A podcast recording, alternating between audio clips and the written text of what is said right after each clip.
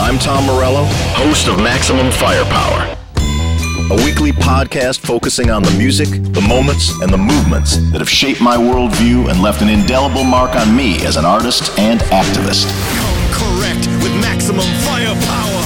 Redwood Forest, Gulf Stream waters. This land was made for you and me. This is Tom Morello's Maximum Firepower. I'm Tom Morello. Today we'll be discussing the hair band Mount Rushmore with my two esteemed guests, DB Weiss, the creator of Game of Thrones, and the Eddie Trunk, the everyman's metal hero from that metal show, of course. Basically, for this whole Maximum Firepower show, is our nights at the Rainbow Bar and Grill, Hmm. where we would have very candid conversations about our favorite bands and musicians, and really just suss it all out and have a nice time with some cocktails. And um, so this will be our own little heavy metal happy hour version of that right now.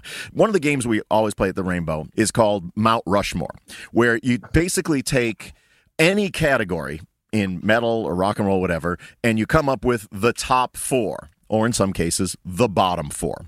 Today, we're going to be looking fairly exclusively at the world of hair metal. And We'll put that in quotes for Eddie's sake because he doesn't like the term hair band. And we're now going to talk about the best singers, frontmen, the top four. Who's your Mount Rushmore? Dan Weiss, who's your Mount Rushmore uh, from this period? David Lee Roth was what every one of these guys, by their own admission, it was it was what they were going for. And I think taking that Jim Dandy Black Oak, Arkansas thing and putting it in the person of a guy who was in really good shape and was handsome and didn't look, you know, no offense to Jim Dandy, but he didn't quite look like David Lee Roth. And he was just this He was the He- he greatest man in America. he, was the almost great- would have a for a time. time for a time he was was untouchable and he almost didn't even feel like a person to me. And i think in axl is it, at the other end of the spectrum is, is the same the same way. And i think they both did this weird thing where they they extended their reach both to people who didn't care about this kind of music.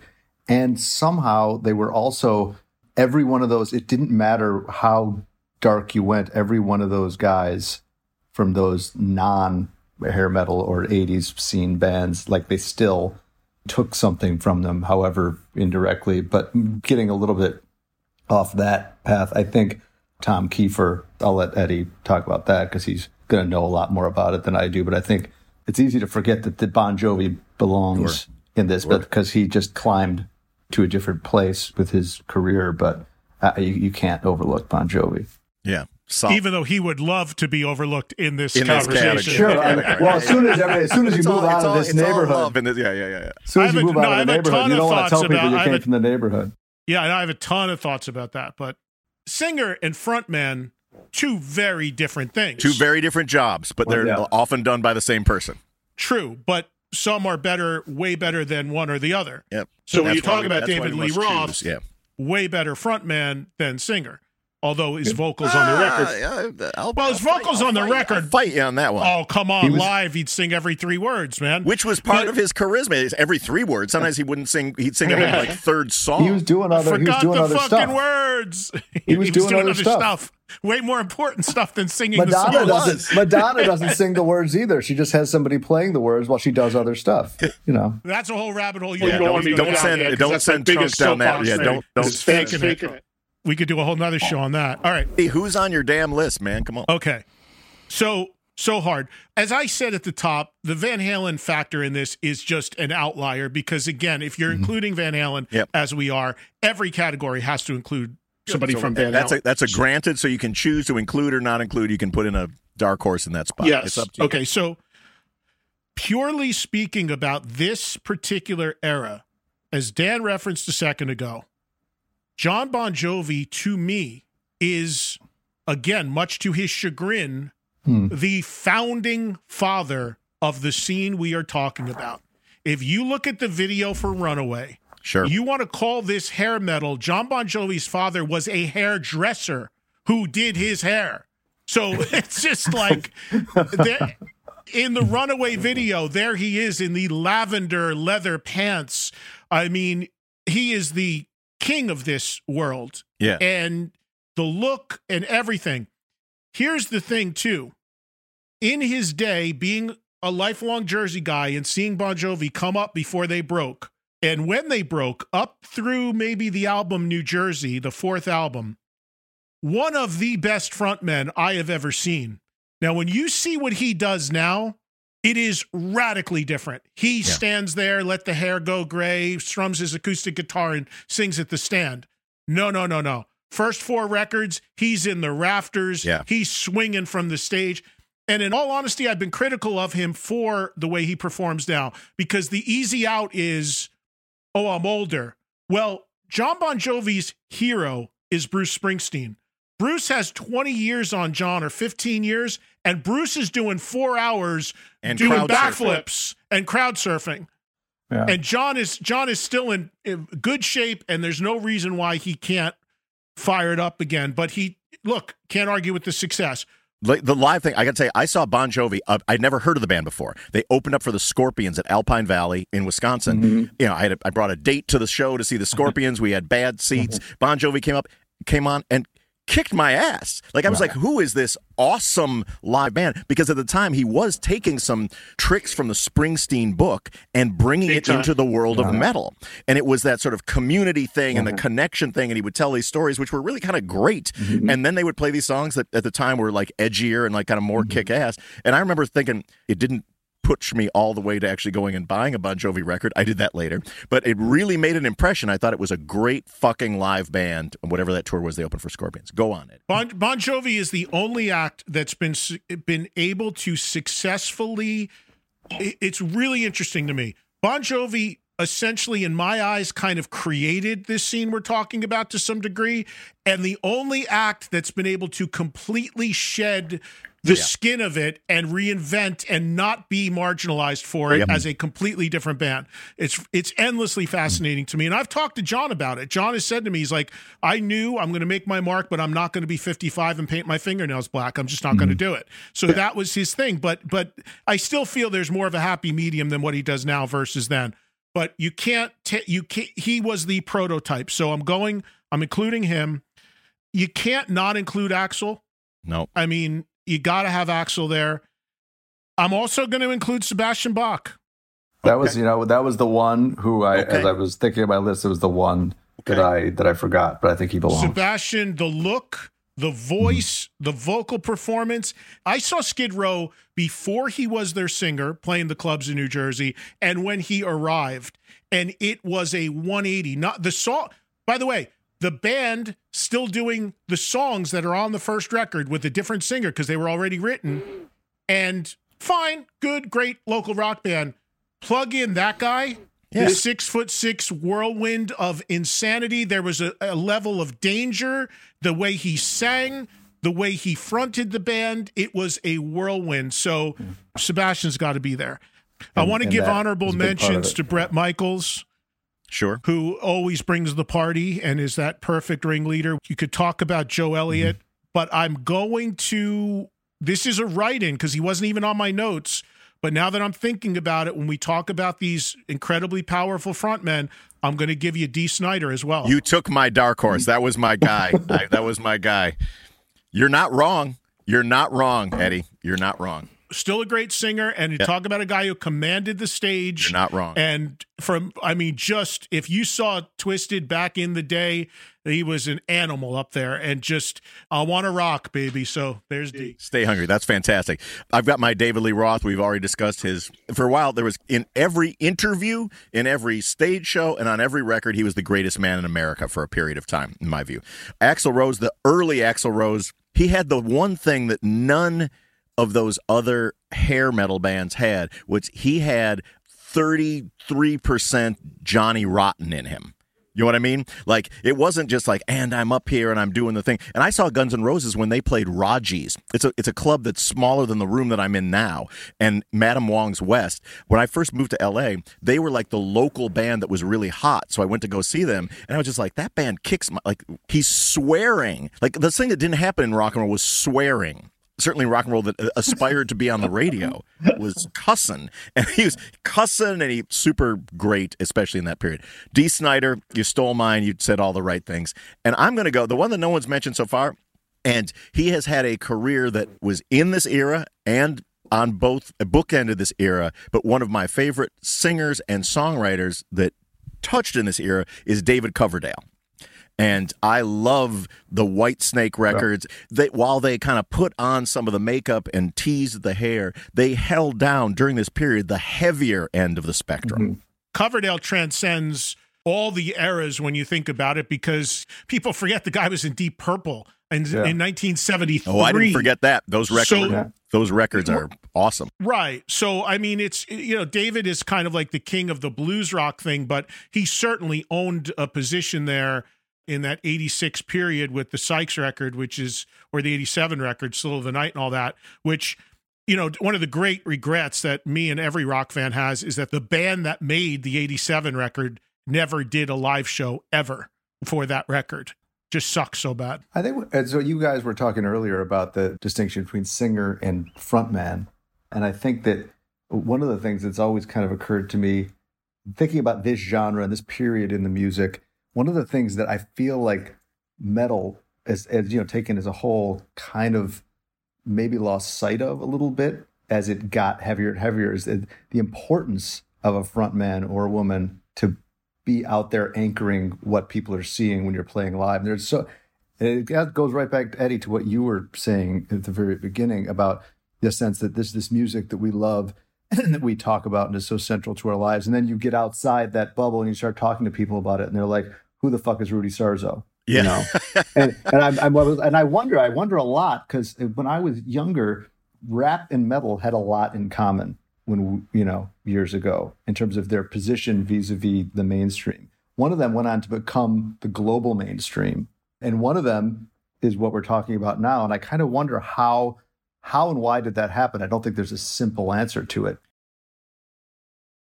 I'm Tom Morello. This is Maximum Firepower. We have Dan Weiss, one of the co-creators of Game of Thrones, Eddie Trunk, the metal guy that you if you enjoy metal you know him. If you don't know metal you don't know him but he knows a lot of stuff about metal. We sit at the rainbow often us and our friends and we talk about topics like the one we're talking about today the hair metal band mount rushmore. We take a category we talk about the top four things in that category.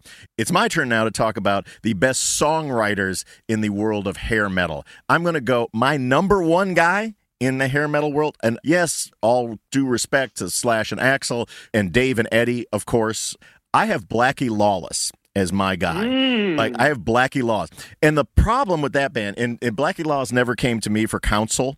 He's the singer of a band called Wasp, and people claim that the band Wasp stood for We Are Sexual Perverts. And the they put their money in I'm going to have a buzzsaw cod piece. I'm going to have naked nuns on stage and throw raw meat at them. And that made some people during that particular era, which was the 83, 84, might have Yeah. got an audience. But he was a great songwriter in some ways, I believe, stuck in a band that was too concerned with image. He's a great songwriter. And there's songs in there that I would have been proud to have written, except that they were kind of like dolled up in like bloody nuns. I also have Tom Kiefer, the frontman of Cinderella, who's a, another great songwriter. Rick Rubin approached the Foo Fighters management and said, You need to have Tom Kiefer help write on the next Foo Fighters record. This might be 10 years ago or something like this. Whoa. Foo Fighters management was like, the guy, the fucking dude from Cinderella, you're out of your mind. Cinderella. He's like, listen, to, this is Rick. Listen to the songs. Listen to the songs. Forget the bejeweled robes and the other stuff that went along with it. He did not take up that suggestion. And Dave Grohl, I've never told this to Dave Grohl. Dave, if you're listening, maybe you want to now write with the singer from Cinderella.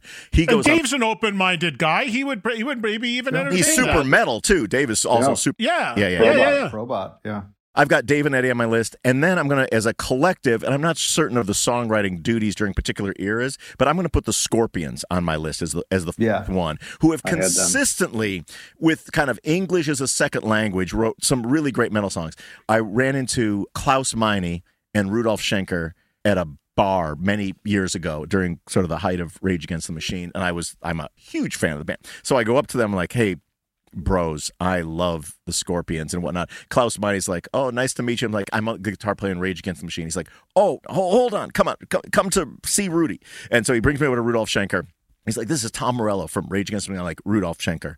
It is a real pleasure to meet you. I've been a fan since In Trance. Like I love the Scorpions, and you. I, I was like, don't tell any of the other dudes in my band, but your music has been hugely influential on me and on Rage Against the Machine. And he says, Rudolf Schenker says, I hear my influence in your music.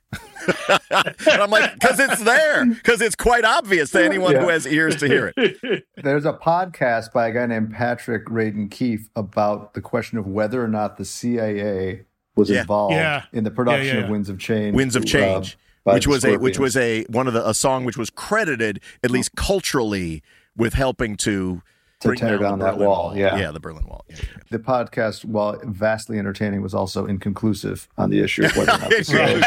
All right. Well, well, one thing that's not going to be inconclusive is this podcast when it comes to the best songwriters in hair metal. Dan Weiss, tell me what you. Well, I mean, I think we someone we've touched on before, John Bon Jovi, just in terms of the quantity of quality. With Sambora, output. you got to put Yes, Sambora both, in there yes, Yeah, too. yes, and- of well, course. I- Uh, I should just you- say Bon Jovi. Yeah. No, but let I me mean, ask you this. who knows, Let me ask you this. Do you take any points off the board for like the Desmond Child? Like, yes, it's Bon Jovi, but it's also like if we're talking about songwriters, it's also outside songwriters. It's fishing Right. for hits. It's hit fishing. Not Yeah. not really though. I, I'll tell you this, not really, because first of all, there's been plenty of songs. Some have been huge hits that have been written by John and Richie only, or just John. So, so you can't discount that. Okay. And and, so, and Desmond didn't contribute to every record or every big hit. Yeah. And I've talked to Desmond, as a matter of fact, very recently about writing with Bon Jovi, and he told me the story of how they wrote "Living on a Prayer." And you know, he that was the first song they wrote together. And John and Richie were in John's parents' basement. Desmond showed up, knocked on mom and dad's door. Oh, yeah, my kid's downstairs, and went down there. And you know, Desmond said the song was pretty much well formed, and that he went in and put a little Desmond on mm-hmm. top of it and added the whoas and all that. Yeah, yeah. But you know what I know about that situation is, of course, not to diminish Desmond's role, but it's not like those guys were ghostwriters. Yeah, mm-hmm. yeah. Okay, fair enough. I mean, I, I think also it kind of this might cross over into riff territory, but but so much of of the songwriting for me, just as a non pro listener, is what sticks in your head. And I think that Mick Mars and Nikki Sixx wrote a lot of stuff that is simple, and you every high school band in America could play it. You know, Yeah. inside of ten minutes of hearing it, but they did play it because it, it just was this fish hook in your brain that you know got a hold of you and couldn't let go. And I think I, I guess you also need to talk about Guns N' Roses, and Sure. you need to talk about those songs, especially on that on that first record, because there was a lot of sophistication in those songs, a lot of sophistication in what Slash was doing, but it was it was just so strong and so immediate, and just really just it, it- that's another thing that just kind of branded my brain as soon as it and and head and shoulder and head and shoulders and double head and shoulders above the the scene in which they were born. Yeah. A lot of Izzy when it comes and to that- that's- songwriting think for that's Guns. a really good. That's a really good point. But that's someone who like a lot of the Flash is Slash out in front doing what he was doing and for good reason. But like the skeleton of the thing, Yeah, yep. w- was what he didn't build the whole skeleton of the thing. They Yeah. did. It's hard to pick one person because uh, you know I think of well I can't speak to this, but I'm sure you can at, at length. But but it seems to me that like it's the dynamic between a group of people who are jiving together and working together that writes the the drummer is it, he might not get publishing on it for the rhythms, but that's as much a part of the song as the riff. You know. Unless he's in a band that cares about equality, like Tool and U 2 Mm-hmm. and Rage Against the Machine. But that's a different. That's a different. problem. Yeah, yeah, yeah. I'm, t- I'm talking traditionally, like the You guys mean who you, you mean you mean the guys everybody laid gets down- equal cut no matter who Yeah. wrote it? Yeah, yeah. Some of the guys Rush, who laid Rush down- is some the of the biggest guys- example. and girls, some of the women who laid down the studio musicians laid down some of the most iconic pieces of the most iconic songs ever written weren't credited as songwriters. I mean, if you wrote the bass line to "These Boots Are Made for Walking," like, do you deserve do you deserve credit for that? I, that's kind of the part of the song, the only part of the song that I really remember, other than the video. Written by Lee Hazlewood, covered by Megadeth. And when Megadeth did a cover of it, I gotta get real geeky. When Megadeth did a cover, and I know Megadeth's outside the purview of the area we're operating in, but when Megadeth did a cover of it, and the guy Lee Hazlewood decided he didn't like Megadeth, and who wrote the song, and Mustaine had to put a beep over the song like every 30 seconds uh, in a version of the record in order to include it on the album so he didn't get sued. Just didn't that. ridiculous. That's kind of what I signed up in rock and roll for. Is that sort of litigious, that sort of litigious recording behavior? I got a poster on my. I remember the time when I had to beep out every thirty seconds to kick ass. All right, Eddie, who do you got in your songwriter section? All right, so Nikki Sixx, clearly primary songwriter for Motley Crue. And Yeah. the thing with Nikki is after the first two albums, you get the first two albums and Dr. Feelgood. And after that, by his own admission, it was like this because of substances and whatever was going on. I mean, if he was coherent. So, but you can't deny, I mean, Too Fast for Love, which is, as we speak, 40 years old, Yep. is Oh just a phenomenal Yeah. record. Yeah. Also, want to mention Snake and Rachel from Skid Row. Those mm-hmm. Yes. songs, those records are incredible. And look, you might think of, um, you know, Big Guns or some of that stuff on the first record, but listen to 18 in Life. Listen to I Remember You. Listen to Quicksand Jesus from the second record. Just brilliant songs, and those guys wrote them. just just for people listening, like the people who wrote the song. If you're a fan of Skid Row, you're familiar with Skid Row. The people who wrote the songs are not the singer. Just to point that out. That's something that you know, Eddie, is like part of like gospel. Mm-hmm. But people who are listening to this don't don't know that. So that's Yeah. a, it's it's a pretty key that like the band members. I think that every time I listen to the opening of "Slave to the Grind," it, it Oh. sounds to me like that. That could be an Anthrax song. Like it's just it's, Oh, yeah. it's so it's so heavy. And I'm a fan got of Monkey Business as well. Like that's yeah, yeah. Yes. I mean, there there were that's a great one, and it's it's just they were so that they had the look, and I don't think because of the look they had, because Sebastian Bach was so pretty, they maybe didn't get credit for being as as hard as they were because for that time and for that genre, they were they were on the the heavy end of the spectrum. Dan, they got progress. They're the one band from this scene. First album comes out in '89, huge success, one of the mm. biggest selling records in Atlantic history. 18 in mm-hmm. Life, Youth Gone Wild, I Remember You, Piece of Me, all that. Yeah, They're the one band that got progressively heavier. Most bands would come out and have that sort of commercial success and chase it. They got heavier. Slave to the Grind is Motorhead. And then again, the record nobody knows is the third record, Subhuman Race, because it came out in 95, produced by Bob Rock. Heavy as hell, and my favorite of all their records. And Snake and Rachel, brilliant writers. And uh, we mentioned Dee Snider before. Dee Snider, the sole songwriter of every Twisted Sister song ever recorded. The sole songwriter of everything from You Can't Stop Rock and Roll, Under the Blade, right through to the hits. Yeah, I the sole Rock. songwriter on everything. Again, Axl with Izzy or Slash, obviously. Again, the Van Halen outlier of Eddie and Dave, uh, just Sure. a given. Uh, I'm I'm with Dan on Bon Jovi and Sabor, Sambora. I'm going to give you one sleeper guy that doesn't get talked about, and I think wrote some great songs, and tragically is no longer with us, and was the sole songwriter of every song from this band, and that's Jani Lane. Hmm. Uncle Tom's Cabin, hooky stuff, Down Boys, all that stuff. They got heavier as they went, Hole in the Wall. Jani was the only writer on all of that, and I think he was very underrated in that regard. So I wanted to throw him out there as an honorable mention. And Kiefer, Kiefer 100. Kiefer, sole songwriter of every Cinderella song, multi talented guy. And that would have been amazing if he did something with Foo Fighters. I can't wait to call Tom when we're done with this and tell him I'm there sure, was that I'm sure- conversation. I, am sure Tom never knew. I'm sure he never. And I'm going to text Grohl when we're done and say, "Here, I got his number." and say you fucked up, dude. Like you could have had. no, a, here's, you here's the had- number. Ma- You could have had one of those night songs jams. Like. Well, I texted Dave the other day just to congratulate him on the new record being number hmm. one everywhere. I'm going to text him when we're done and go, it would have been even bigger if you used Kiefer. Yeah, if you had a Kiefer song, a Kiefer song. Sure. Oh my gosh, I can't Kiefer. pronounce the guy's name. Sure, Foo Fighters, sure, Nirvana, but where's your Nobody's Fool? Yeah, where's your. Where's your Nobody's Fool?